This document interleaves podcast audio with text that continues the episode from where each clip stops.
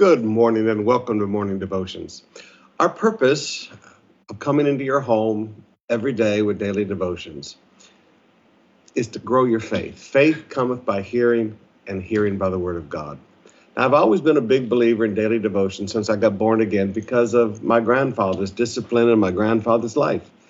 Every morning I'd go up to Grandpa's house, four o'clock in the morning. Grandpa would be sitting there in his chair, reading his Bible out loud to Grandma and praying. And sometimes he would get going and pray for an hour, hour and a half. He just loved to pray. He'd sit there in his chair, and fold his hands, and just love to pray. Some of my favorite memories as a young man called to the ministry, just a baby Christian. But then there was a day when Sister Bev and I were on our way to Asia, just a couple of kids, 23 years old. And we were staying in the Hong Kong hotel there near the Star Ferry. We just finished up some meetings in the church that Uncle Lester had started in Hong Kong. And I looked at the offering. I'd left America with $500 cash, and there were no credit cards in those days. And now I was down to $300 and on my way to the Philippines. And I remember laying down on the floor next to the bed so I wouldn't disturb Sister Bev. And I was crying. I said, God, I don't know how to take care of my wife. I, I don't know what to do. Did you bring me out here to, to just famish and die? And laying there on the floor next to the bed, God reminded me of an old quote of my Uncle Lester. And he had said it many times to me as a young man feed your faith and starve your doubts to death.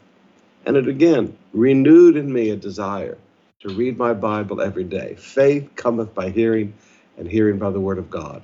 Now, right now, my friends, you're hearing, oh my goodness, Magulo from everywhere. And it's a little panicky. Lots of words of fear out there. Because remember, the world is without God and without hope. But you are not without God, and you are not without hope. Let's feed our faith. I want to start every day with Psalms chapter 91.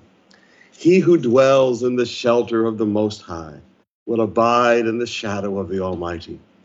I will say to the Lord, this is my confession of faith out of the abundance of my heart. I will say to the Lord, my God, my refuge, my fortress, my God in whom I trust. For he will deliver you from the snare of the fowler and from the deadly pestilence. He will deliver you from coronavirus. He will cover you with his pinions, and under his wings you will find refuge. His faithfulness is a shield and a buckler. You will not fear the terror of the night, nor the arrow that flies by day, nor the pestilence that stalks in the darkness, the coronavirus that stalks in the darkness, nor the destruction that wastes at noonday. A thousand may fall at your side, ten thousand at your right hand, but it will not come near you. You will only look with your eyes and see the recompense of the wicked because, because you have made the Lord your dwelling place. Acts 17 28, in him we live and move and have our being. Because you have made the Lord your dwelling place, the Most High, who is my refuge, no evil shall be allowed, ah, shall be allowed to befall you. No plague, no coronavirus come near your tent. For he will command his angels concerning you to guard you in all your ways. On their hands they will bear you up, lest you strike your foot against a stone. You will tread on the lion and the adder, the young lion and the serpent you will trample underfoot. Because he holds fast to me in love, just because, just because you hold fast to him in love, I will deliver him. I will protect him because he knows my name. When he calls to me, I will answer him. I will be with him in trouble. I will rescue him and honor him. With long life, I will satisfy him and show him my salvation. Seniors, oh my goodness, everybody's saying, well, you know, young people do all right, but the coronavirus is really killing off the seniors. Coronavirus is not going to kill us off. I'm a senior too. With long life, God will satisfy us. So, my friends, please, let the fear leave your heart. Put your faith in God. Let's open up our hearts and spend some time now in worship.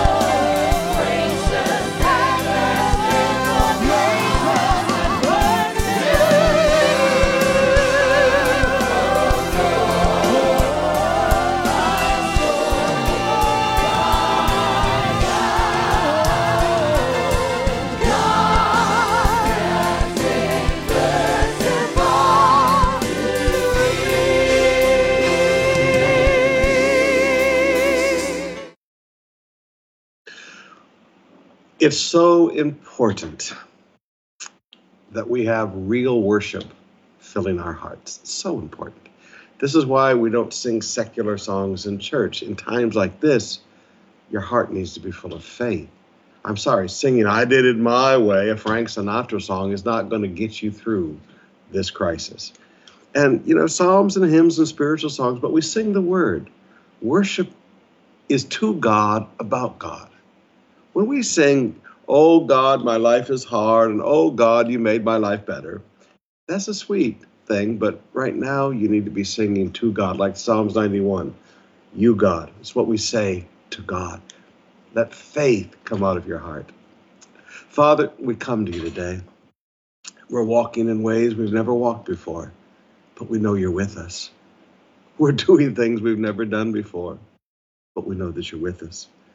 We're hearing about things here in our own beloved land and around the world that we thought we'd never hear with our ears. But God, you've never failed us. You've never forsaken us. God, there are many times through the years that we walk through difficult times. But Lord, every time you were there, every time you delivered us, every time you strengthened us, every time you gave us guidance and wisdom. As we walk through this situation, Father, let your hand be upon every father, every mother, every young person, showing them exactly how to walk through these days, to walk in the strength and the power of the Spirit, giving them guidance. But Father, I ask in Jesus' name, Lord, you promised no sickness, no plague shall come near our homes. Let there be a shield over every home. You promise that the plague shall not come near us. Father, we ride around in the jeeps and the buses.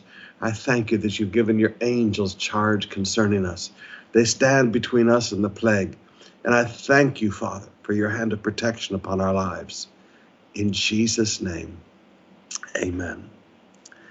Well, we're going to start reading today in Luke chapter 4. Jesus has just finished the temptation, and all we do every day is just read the Bible together. So, you know, we're not trying to preach or something, we're just trying to read the Bible. And if you've never joined us in this, sometimes you hear me saying, I'm going to put a question mark there. I don't know what that means because we're all still learning. The Bible is a living book, and the way you learn is to ask questions. Let's pick up with verse 14. And Jesus returned, following the temptation of the wilderness. Jesus returned in the power of the Spirit to Galilee. Now, I want you just to notice, he didn't return in brokenness and weakness. There's all this teaching today. Everybody wants to be broken. God doesn't break people, God puts people back together. Jesus wasn't broken by temptation. Jesus wasn't broken by this forgive me, 40 day encounter with Satan where Satan did everything he could to bring him down. Jesus wasn't broken. Jesus returned in the power of the Spirit to Galilee. Please never think a season of temptation is going to weaken you. You will return in the power of the Spirit. And a report about him went out throughout all the surrounding country. People were talking about Jesus and he taught in their synagogues. Now, it's always interesting, it's called their synagogues. I kind of underline the concept there. It's not his synagogues, their synagogues. The synagogue system, you have to understand, was never designed by God.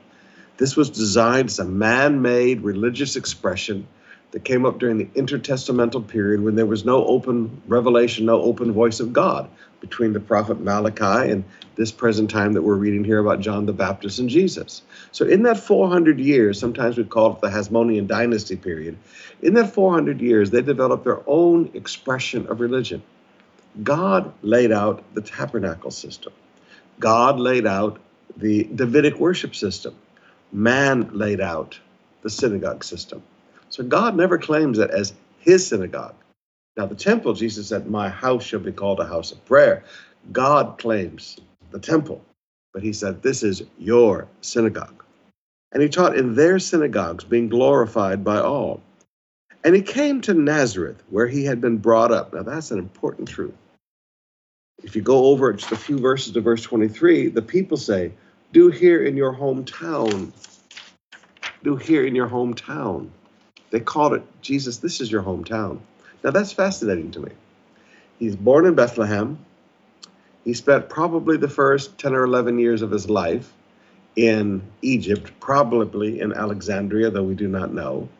And now he's back here and he's 30 plus years old, and they say, This is your hometown. So I wonder how long does it take for something to become our hometown? They they claimed him as their own, even though he didn't come there until he was a preteen. They claimed him as their own. Where he had been brought up. And as was his custom, he went to the synagogue on the Sabbath day, as was his custom. Jesus still worshiped God every day. Jesus studied the Bible. He was in synagogue on Shabbat every week. And he stood up to read. And a scroll of the prophet Isaiah was given to him. He unrolled the scroll and found the place. Now, it's very interesting to notice he found the place. He he didn't just unroll it and the old what's called the Moravian method, where people kind of go like this with their Bible and um, that is their guidance that day, that verse. Whatever my finger touches, that is my guidance that day. He, he didn't go out and, and, oh, let's see, let me see, what's God's guidance? What does God say about me? And put his finger on a verse. He found the place where it was written. Now, sometimes you need to find the places in the Bible where it's written about you and what God expects from you. The Spirit of the Lord is upon me because he has anointed me to proclaim good news to the poor. Isn't it interesting? Jesus was not the builder of a rich people's church. He said, I've been anointed to proclaim good news to the poor. I I've been watching guys want to quote evangelize the rich and build rich people's churches all of my life here in the Philippines. I'm sorry, I will never do that. I will never be a part of that. When we are anointed by the Spirit, we are anointed to proclaim good news to the poor. He sent me to proclaim liberty to the captives and the recovery of sight to the blind, and to set at liberty those who are oppressed. Now, oppressed, oppressed of the devil. He went on doing good and healing all who were oppressed of the devil. Set them at liberty.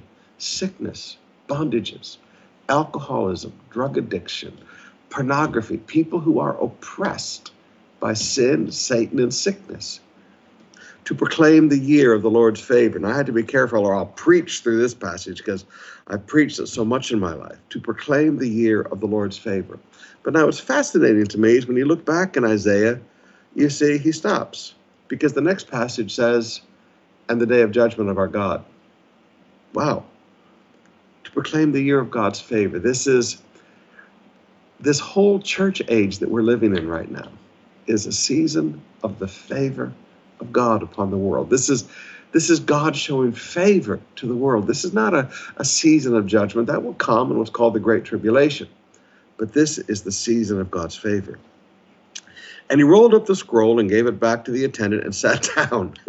and the eyes of all in the synagogue were fixed on him. I, I can imagine. He's he's honored as a rabbi, okay? He's he's honored as a rabbi. We don't know that he ever studied in Jerusalem. In fact, we probably he probably did not. But in this small little barrio called Nazareth, where he had grown up, he'd probably done this many times. In this small little town of Nazareth, 70 to 100 people, small little synagogue, just a few men present, he had probably, as a young man, taught there a lot. Now, something is different. He says, Let me tell you who I am and all their eyes were fixed on him. And he began to say to them, Today, this scripture is fulfilled in your hearing. He goes to his own hometown where he had no doubt taught in the synagogue many Shabbats. And he says, Today, the scripture has been fulfilled in your hearing. And all spoke well of him and marveled at the gracious words that were coming from his mouth. Now, notice, the change that is about to take place. All spoke well of him, and they marveled at the gracious words, gracious words that came from his mouth. Sometimes I tell young pastors, you, you need more gracious words and less judgmental words. And they said, Is not this Joseph's son? And he said to them, Doubtless you will quote me this proverb Physician, heal yourself. What we have heard you do at Capernaum, do here in your hometown as well. And he said, Truly I say to you, no prophet is acceptable in his hometown. But in truth, I tell you, there were many widows in Israel in the days of Elijah, when the heavens were shut up for three years and six months, and a great famine came over the land. And Elijah was sent to none of them, but only to Zarephath in the land of Sidon, to a woman who was a widow. And there were many, uh, many lepers in Israel in the time of the prophet Elisha, and none of them were cleansed, but only Naaman the Syrian. Now, notice a couple of things here. Notice ministry is determined by reception and not by source. Let me say that again. Ministry is determined by reception and not by source. These people had their understanding blocked by natural truth. Natural truth, this is Joseph and Mary's son. His brothers and sisters are among us. Natural truth blocked their understanding of spiritual truth. And the same thing happens in our lives today. We, there's a beautiful truth that God wants to show us, but our natural minds cannot comprehend that there's something greater than the natural truth that we're seeing here. There are many people they, they see this virus as all powerful because everybody acts like it's all powerful. You forget all through the scripture, God has stopped the plagues. God puts an angel between the plague and his people. You forget that Jesus in Luke 7 healed people of plagues. There is a spiritual truth that is higher than natural truth. There are spiritual laws that are higher than natural laws. Now, sometimes people look at me and say, Oh, Pastor Sumrall, you're just a pastor. You're not a man of science. Anybody who knows me knows how I grew up. Very logical, very much a man of science. I'm the kind of a guy that, you know, in high school, I would read chemistry books for light reading. All right. I mean, I've always been a person of science and logic. But very early, I discovered that there's laws higher. And I have to see past the, the natural things to see the spiritual things. They couldn't see past the little boy who they helped off the ground when he skinned his knee. They couldn't see past the little boy whose sister tormented him. His little sister tormented him and teased him in the marketplace. They couldn't see past those natural things to see the truth of who he was. Look past the natural things and see spiritual truth. But I also want you to notice the knowledge that Jesus had of Scripture. He stands there before these people and it just flows out of him. See, sometimes you and I think, you know, well, of course that's true because he's God. Well, yes, he's fully God, but he's fully man. Jesus had studied the scriptures from such a young age. That's why we remember we read the other day, people were astounded at his questions and his understanding at the age of 12. Jesus studied the scriptures this just just comes out of him naturally. He doesn't have to go back and study something and come up with something to say. It just flows out of him. Now, when they heard these things, where he's talking about foreigners, not Jews, when they heard these things in the synagogue, they were all filled with wrath. Now, brothers and sisters, prejudice is an ugly thing. Not only does prejudice fill you with illogic, but, but prejudice causes you to not even understand truth. He's giving them incredible truth. He's trying to share with them that reception, if they would change their attitude toward him, more people could be healed. He's trying to teach that to them by showing them people that did not know Elisha and Elijah, people who didn't live with them every day, found it very easy to receive from them. But all they could do is focus on the prejudice that Jesus was talking about foreigners when they heard these things, all in the synagogue were filled with wrath.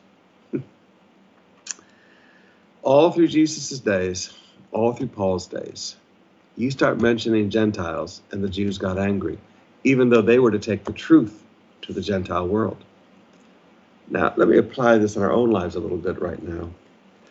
Some of you are going to miss a lot of miracles in your life because you're prejudiced. Now, most of you, you figured who I am. I'm Pinoy, I'm just albino. There's going to be like a Chinese evangelist that will come through one day. And you're going to look at him and you're going to remember coronavirus and you're going to remember pogos and you're going to remember all this stuff. And you're not going to receive because you're so busy looking at natural. My friends, with God, there's no prejudice. God looks at everybody the same. In fact, if you go through the New Testament, you, you find everybody pastoring some place where they didn't come from, maybe because of some of these rules. And they rose up and drove him out of the town. Now, notice, just a little bit ago, all spoke well of him, verse 22.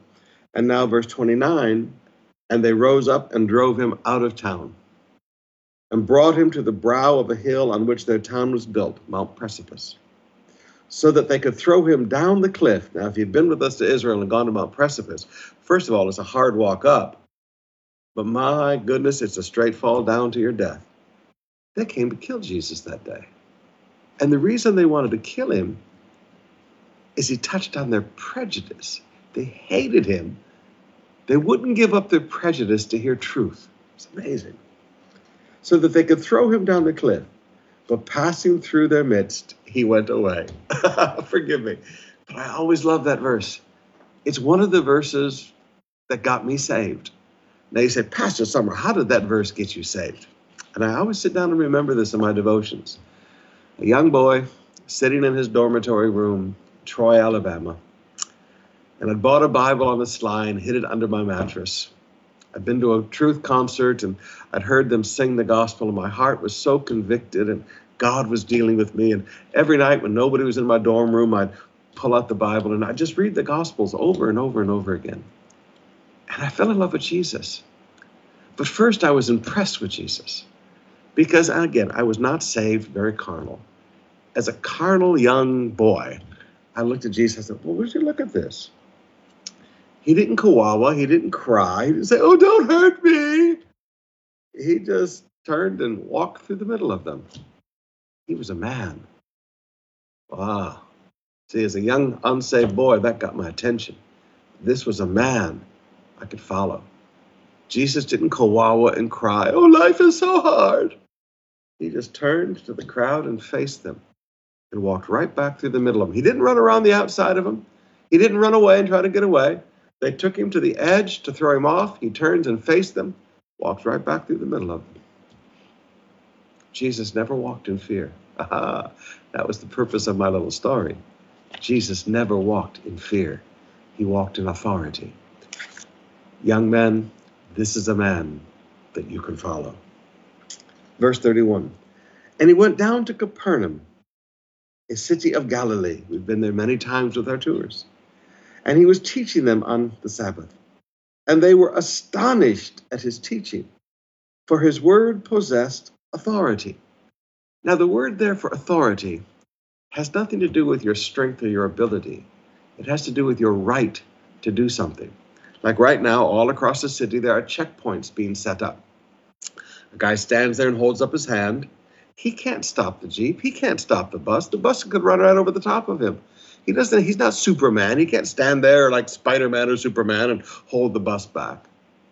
But the guy just stands there and raises his hands because he has the right to do it. Now, notice. They were astonished at his teaching, for his word possessed authority. He taught as one who had the right to teach. There are many self called, self proclaimed preachers out there today, and the words are so shallow and the words are such dribble. And then when a true man of God, a true woman of God comes along and they begin to teach, people recognize the difference. Here's somebody who has the right to teach. And in the synagogue, there was a man who had an, a spirit of an unclean demon. And he cried out in a loud voice, Ha! What have you to do with us, Jesus of Nazareth? Have you come to destroy us? I know who you are, the Holy One of God. But Jesus rebuked him, saying, Be silent and come out of him. Now, I like that. Now, there's spiritual authority. Here is Jesus standing in front of a guy demon possessed. He's not afraid. The demon is afraid. Now, you, you just need to get a hold of that a little bit. The demon is afraid. Have you come to destroy us before the time? I love it. I know who you are, the Holy One of God. Isn't that amazing? Demons knew who Jesus was, but the people that Jesus grew up with in Nazareth did not know who he was. Demons could see past his physical form to the reality of who he was. Demons could see past the natural, but the people he grew up with couldn't see past the natural. But Jesus rebuked him, saying, Be silent and come out of him.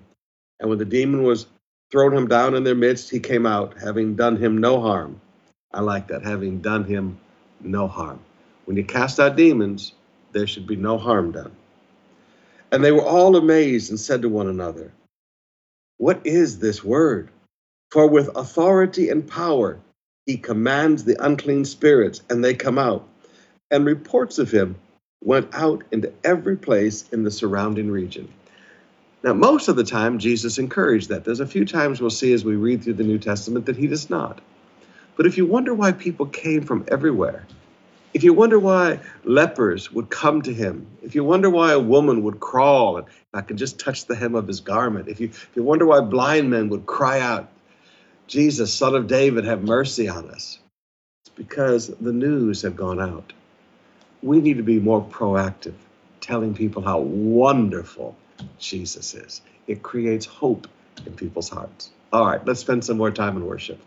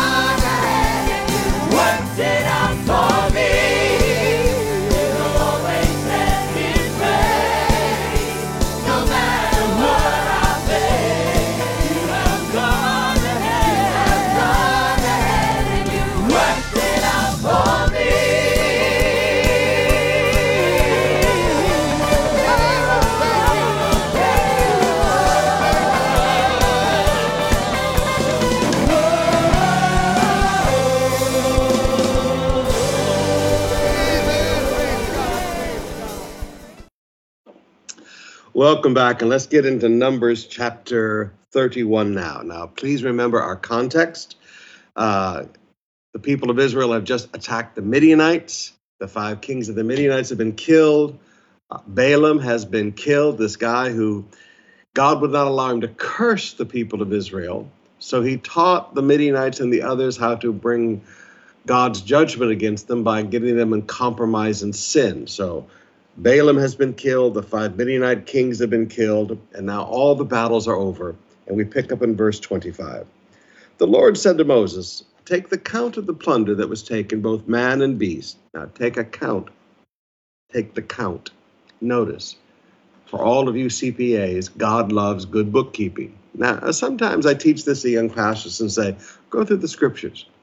God likes good bookkeeping. So he says, take the count of the plunder that was taken, both man and beast, you and Eleazar the priest and the heads of the fathers' houses of the congregation, and divide the plunder into two parts between the warriors who went out to battle and all the congregation. And levy for the Lord a tribute from the men of war who went out to battle, one of a five hundred, and of the people, and of the oxen, and of the donkeys, and of the flocks. Take it from their half and give it to Eleazar the priest as a contribution to the Lord. And from the people of Israel's half, you shall take one drawn from every fifty of the people, of the oxen, the donkeys, the flocks, and of all the cattle, and give them to the Levites who keep guard over the tabernacle of the Lord. And Moses and Eleazar the priest did as the Lord commanded Moses. Now, notice, this was all separated and set aside for God and for God's work before anything else was done. Now, this is why I always teach you when it comes to our offerings and our tithes, we separate those things before we do anything else. Or one of the reasons I teach you that. Verse 22. Now, the plunder remaining from the spoil that the army took was 675,000 sheep, 72,000 cattle, 61,000 donkeys, and 32,000 persons in all, women who had not known a man by lying with him. And the half, the portion of those who had gone out with the army, numbered 337,500 sheep, and the Lord's tribute of the sheep was 675. And the cattle were 36,000, of which the Lord's tribute was 72 and the donkeys 30,500, of which the Lord's tribute was 61. The persons were 16,000, of which the Lord's tribute was 32 persons. The Lord gave the tribute, which was the contribution for the Lord, to Eleazar the priest, the high priest, as the Lord commanded Moses. From the people of Israel's half, which Moses separated from that of the men who had served in the army. Now the congregation's half was 337,000 sheep 36,000 cattle, 30,500 donkeys, and 16,000 persons. And from the people of Israel's half, Moses took one of every fiftieth, both of the persons and of the beasts, and gave them to the Levites, who kept guard over the tabernacle of the Lord, as the Lord commanded Moses. Then the officers who were over the thousands of the army, the commanders of the thousands, the commanders of hundreds, came near Moses, and said to Moses, Your servants have counted the men of war who were under our command and there is not a man missing from among us. Now, did you notice that?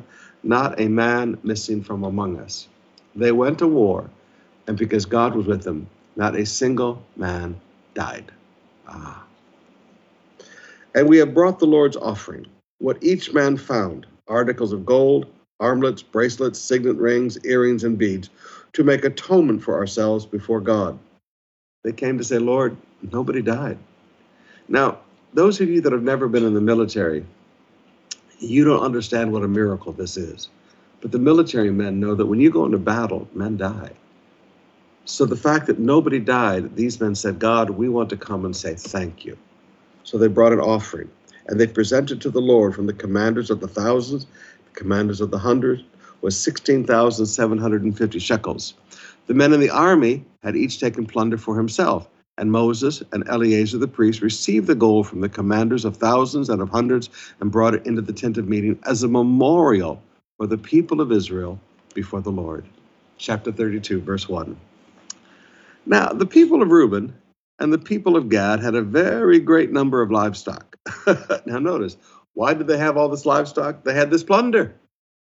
And evidently, they were very good at raising livestock, and the livestock continued to multiply.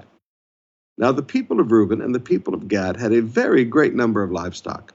And they saw the land of Jazer, and the land of Gilead, and behold, the place was a place for livestock. So notice, they put their heart on something that was good for their business. Now, let me say that again. They put their heart on something that was good for business. So the people of Gad and the people of Reuben came and said to Moses and to Eleazar the priest and to the chiefs of the congregation, Ataroth, Dibon, Jazer, Nimrah, Heshbon, Elealeh, Sebam, Nebo, and Beon. The land that the Lord struck down before the congregation of Israel is the land for livestock, and your servants have livestock. And they said, If we have found favor in your sight, let this land be given to your servants for a possession. Do not take us across the Jordan.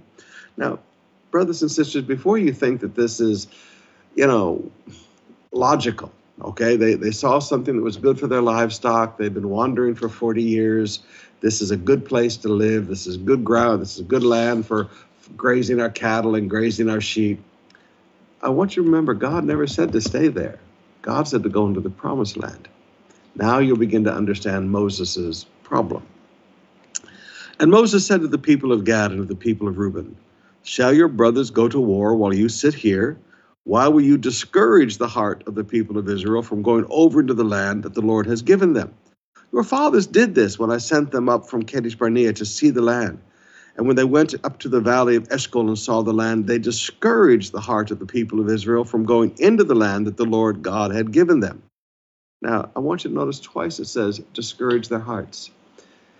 Every time God leads his people into doing a great project, it seems there are these 10 spies. It seems that there are these people who, who put their desires for businesses and their desire for what's good for them ahead of everybody else. Now, let me say that again two kinds of people people who are afraid and people who have personal agendas. Every building program we've ever done, every great project we will ever do for God, there's always two groups of people who discourage the hearts of the people. One, a group of people who have personal agendas. They see something that's good for their business and they want that rather than what God wants. And people who have become afraid. Now, you just have to learn that when people start discouraging your heart from something that God has called us as a body to do, you just need to go, wait a minute. Is this because they're afraid? I can understand this. Is this because they have their own personal agenda? Because something is good for their business and it's not part of helping us achieve this goal? Uh, that's a different matter. Verse 10 and the Lord's anger was kindled on that day, and he swore, saying, Surely none of the men who came up out of Egypt from twenty years old and upward shall see the land I swore to give to Abraham, to Isaac, and to Jacob, because they have not wholly followed me. Now, notice that phrase, wholly followed me. They partly followed God, but not wholly followed God. None except Caleb, the son of Jephunneh, the Kenizzite, and Joshua, the son of Nun, for they have wholly followed the Lord. Oh, my brothers and sisters, may we have the hearts of Joshua and Caleb. May we never have a heart that partly follows God. May we have a heart that's wholly dedicated to following God. And the Lord's anger was kindled against Israel, and he made them wander in the wilderness 40 years until all the generation that had done evil in the sight of the Lord was gone. And behold, you have risen in your father's place a brood of sinful men to increase still more the fierce anger of the Lord against Israel. I said, What are you doing? For if you turn away from following him, he will again abandon them in the wilderness and you will destroy all this people. Now, he looks at these guys who are discouraging the hearts of the people because of their own selfish agenda, because of their own personal business interest. And he looks at them and he says, you're going to bring the Lord's anger against the whole the whole group. The whole group. You're going to discourage their hearts. They're going to miss the will of God. And it's your fault. You're the cause of this. Then they came near to him and said, We will build sheepfolds here for our livestock and cities for our little ones. But we will take up arms and be ready to go before the people of Israel until we have brought them to their place and our little ones shall live in the fortified cities because of the inhabitants of the land. We will not return to our homes until each of the people of Israel have gained his inheritance. For we will not inherit with them on the other side of the Jordan and beyond, because our inheritance has come to us on this side of the Jordan to the east. Now, that was not God's plan, but that's what they wanted. So Moses said to them, If you will do this, if you will take up arms to go before the Lord for war, and every armed man of you will pass over the Jordan before the Lord until he has driven out his enemies from before him, and the land is subdued before the Lord, then after that you shall return and be free of obligation to the Lord and to Israel. Now, notice that's a scary thought. You'll be free of obligation to the Lord and to Israel. I don't ever want to be free of obligation to the Lord and to the people that God has called me to be a part of. And this land shall be your possession before the Lord. But if you will not do it, behold, you have sinned against the Lord, and be sure your sin will find you out. One of the most quoted scriptures about sin comes from here. Build cities for your little ones and folds for your sheep, and do what you have promised. And the people of Gad and the people of Reuben said to Moses, Your servants will do as my Lord commands. Our little ones, our wives, our livestock, and all our cattle shall remain here in the cities of Gilead. But your servants will pass over every man who is armed for war before the Lord to battle as my Lord orders. So Moses gave command concerning them to Eleazar the priest, and to Joshua the son of Nun, and to the heads of the fathers' houses of the tribes of the people of Israel. And Moses said to them, If the people of Gad and the people of Reuben, every man who is armed to battle before the Lord, will pass over before over the Jordan, and the land shall be subdued before you, then you shall give them the land of Gilead for a possession. However, if they will not pass over with you armed, they shall have possession among you in the land of Canaan. Now, notice, in the land of Canaan. So there, there's two different choices here. And the people of Gad and the people of Reuben answered, What the Lord has said to your servants, we will do. We will pass over armed before the Lord into the land of Canaan, and the possession of our inheritance shall remain with us beyond the Jordan. And Moses gave to them, to the people of Gad, and to the people of Reuben, and to the half tribe of Manasseh, the son of Joseph, the kingdom of Sihon, king of the Amorites, and the kingdom of Og, king of Bashan, and the land and its cities with its territories, the cities of the land throughout the country. And the people of Gad built Dibon, Ataroth, Aroer, Atroth Shophan, Jazer, Jogbehah, Beth Mirah, and Beth Haran, fortified cities and folds for sheep. And the people of Reuben built Heshbon, Elealeh, Kiriathaim, Nebo, and Baalmeon. Their names were changed, and Sibmah. And they gave other names to the cities they built. And the sons of Machir, the son of Manasseh, went into Gilead and captured it and dispossessed the Amorites who were in it. And Moses gave Gilead to Machir, son of Manasseh, and he settled in it. And Jair, the son of Manasseh, went and captured their villages and called them Havoth Jair. And Naboth went and captured Kenath and its villages and called it Naboth after his own name. Father, as your people go to work today, let your shield, let the shield of God be around them. You promise to be their shield. Lord, as they get on the Jeeps, as they get on the buses, as they interact with people in their offices. Father, I know personal distancing is a big word right now, but Lord, be a shield. Personal distance won't take care of this. You are a shield to them, you are their refuge. Father, watch over them. Let no sickness come near them. Let no virus come near them. Let it die as it travels toward them. In Jesus' name. Amen. God bless you, and we'll see you tomorrow.